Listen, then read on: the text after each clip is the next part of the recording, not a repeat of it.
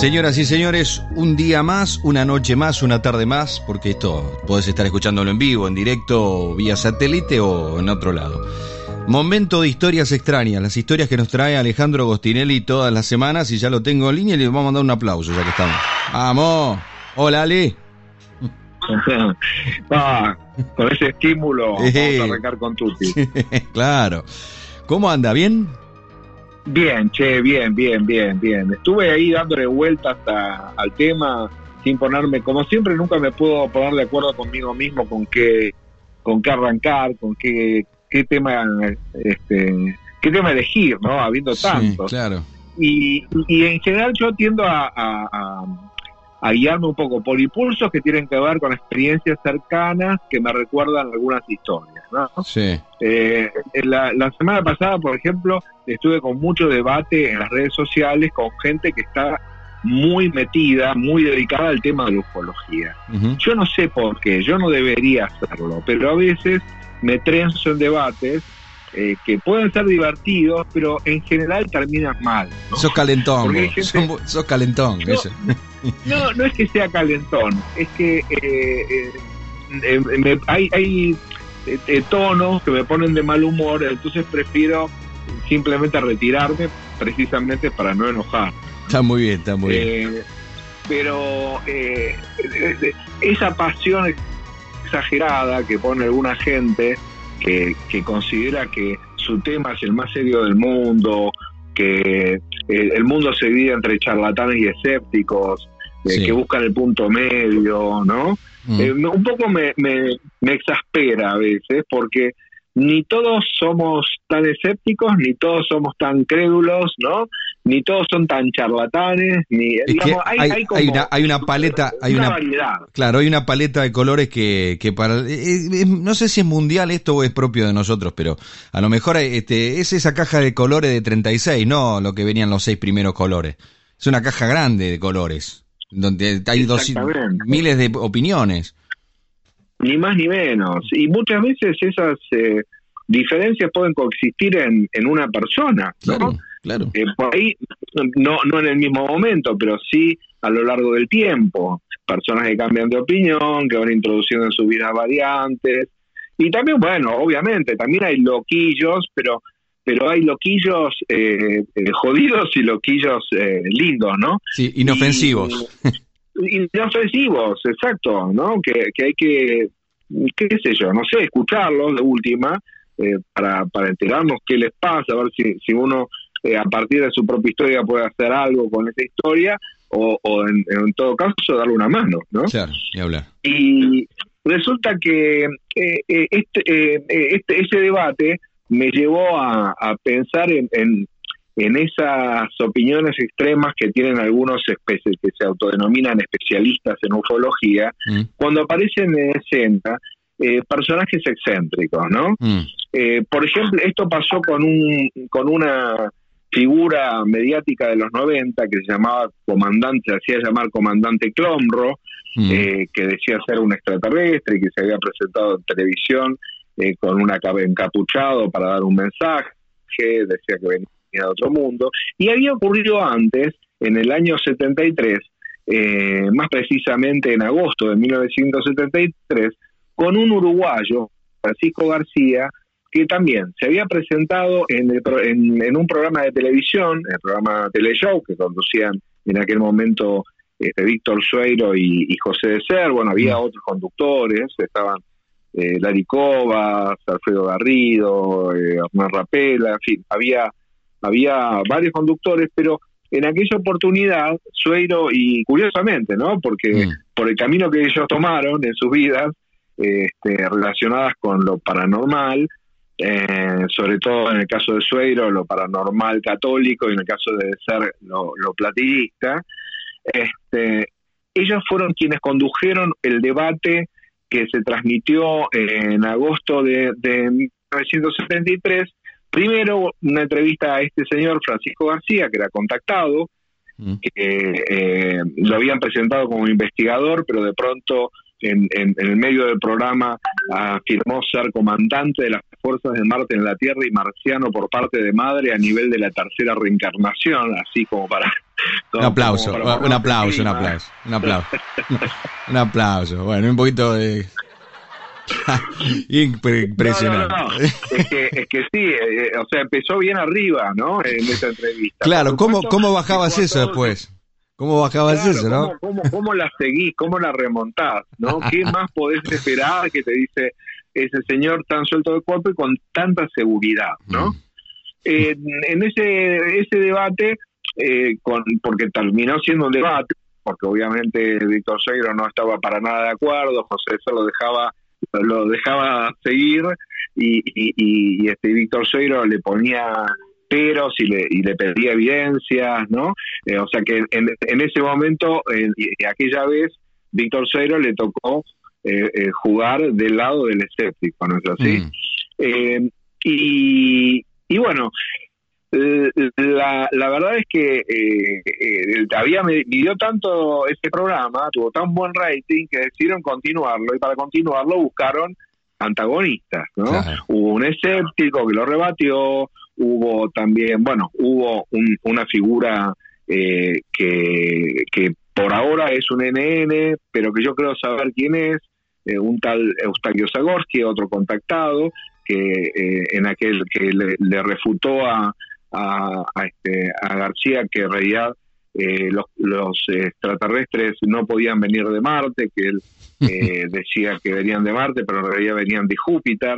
Entonces la discusión entre García y, y probablemente Zagorski derivó en una, en una especie de guerra interestelar en el en el estudio, donde cada uno acusaba al otro de que los enemigos reales de, de, la Tierra era el otro, digamos, que Marte, uno acusaba a, a, este, a García de que Marte en realidad quería venir a llevarse el agua de la Tierra, y el otro lo acusaba que en realidad los jovianos eran los verdaderos enemigos del planeta y que él, eh, como representante de Marte, y, y este y, nada y, además hijo de marciano no porque por parte de madre era, marciano tenía como más autoridad para representar a Marte de la Tierra en fin la verdad es que esto ocurrió en la Argentina en el año 73 se vio por televisión Víctor Seiro en uno de estos eh, de estas emisiones eh, lo, le propuso un desafío le dijo mire usted muy lindo todo es muy interesante escucharlo pero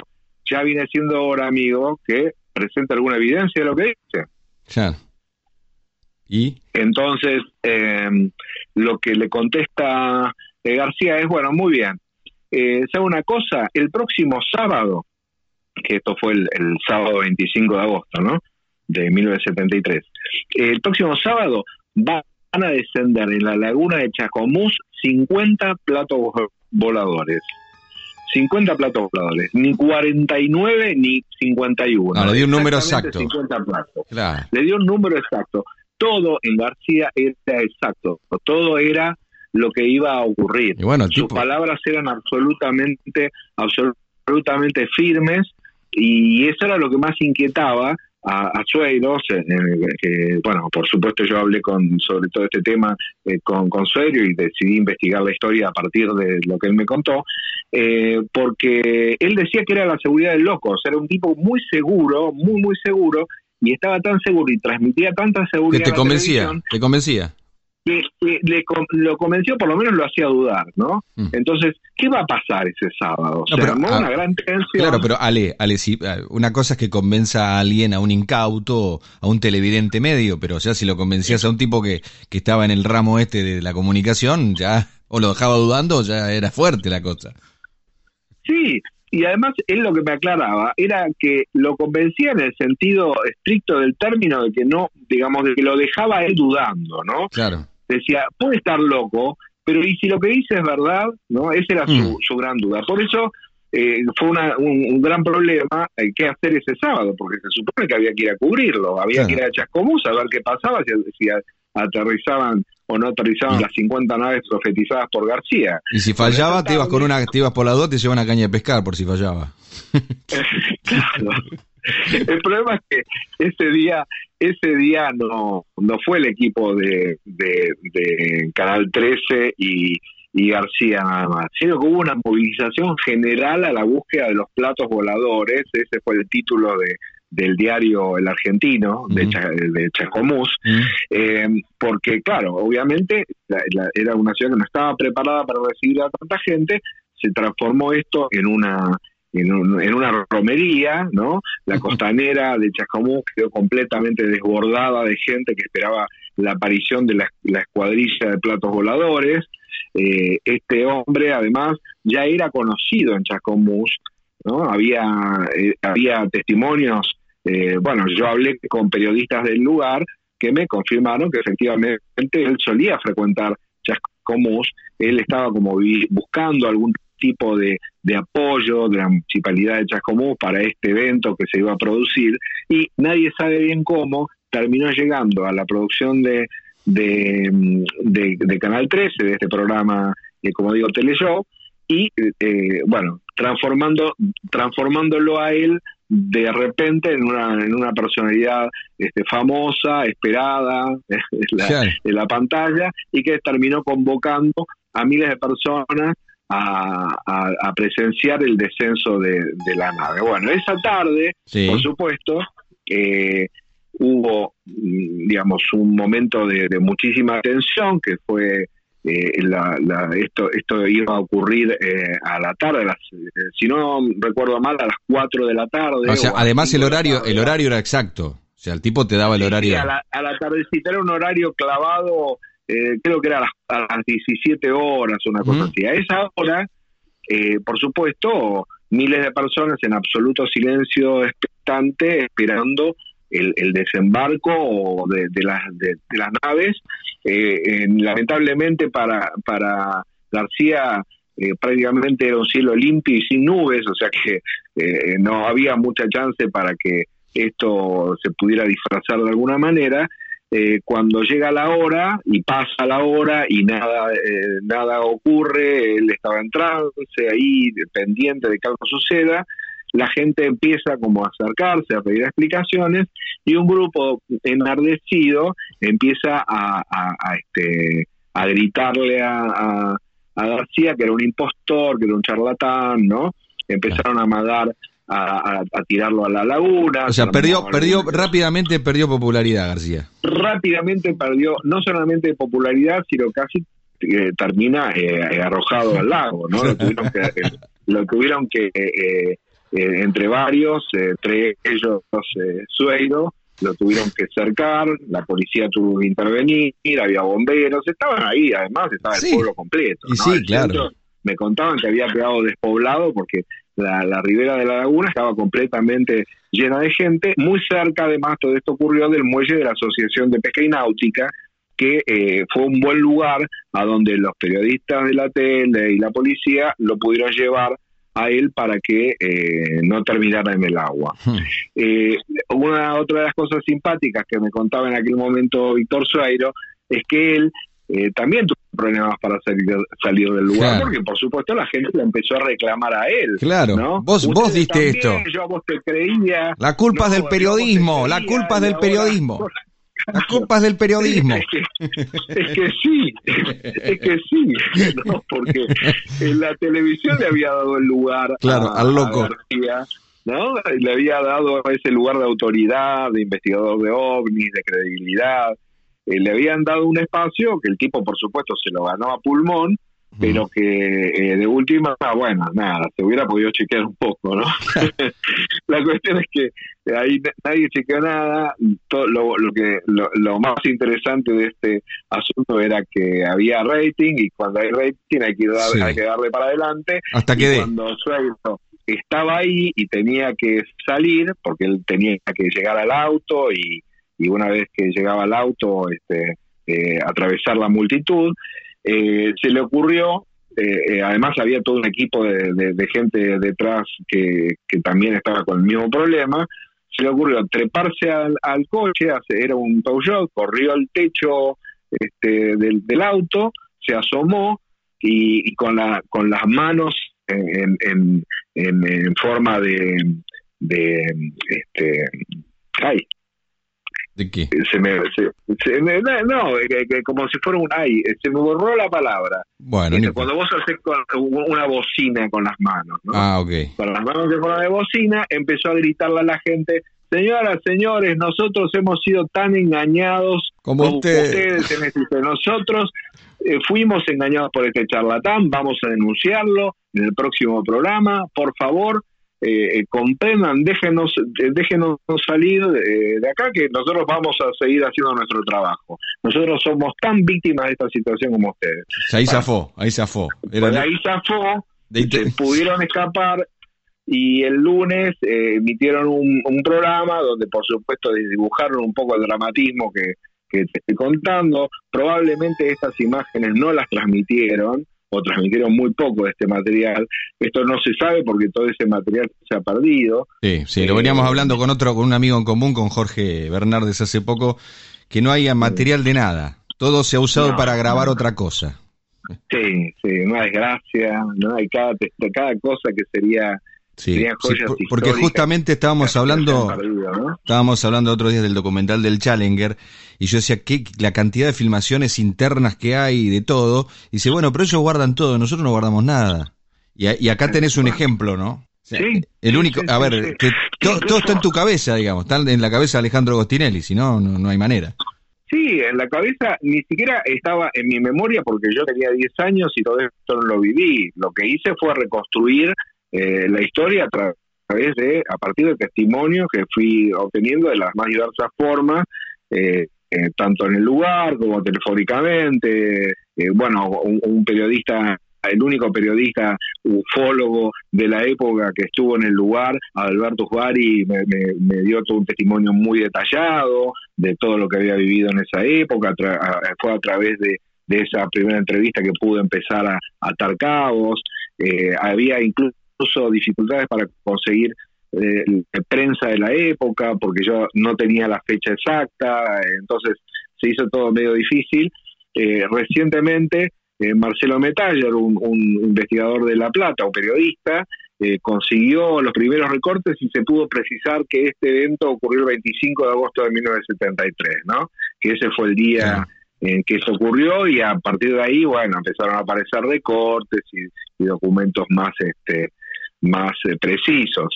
Eh, eh, lo que sí pude hacer en el momento, hace 10 años o 12 años, cuando hice esta investigación, fue hablar con José Bonavita, un periodista del lugar, que fue quien me, me dio la primera foto de, que, porque claro, ni siquiera se le conocía la cara a, García, eh, donde se le ve que tiene una cara muy simpática, con barbita candado, ¿no? Con ojos eh, negros muy brillantes. Entrado. Y en esa foto aparece, aparece atrás Javier Alfonsín, ¿no? Uno de los hijos de, del expresidente.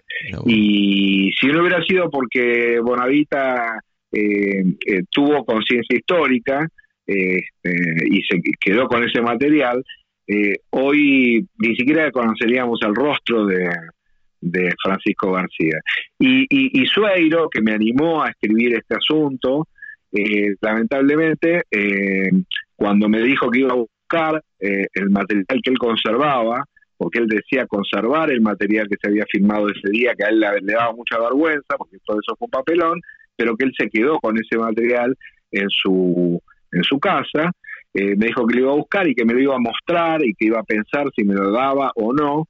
Al poco tiempo falleció. Así que eh, otra, sí, una, una verdadera lástima. Pero bueno, la historia es maravillosa de, cualquier manera y lo que te acabo de contar es apenas eh, una un, un, un, pasar por la superficie del asunto porque hubo muchos personajes involucrados que, que realmente son deliciosos. realmente yo creo que es una historia que se merece una película y probablemente la, hagamos. Sí, hacela, por favor.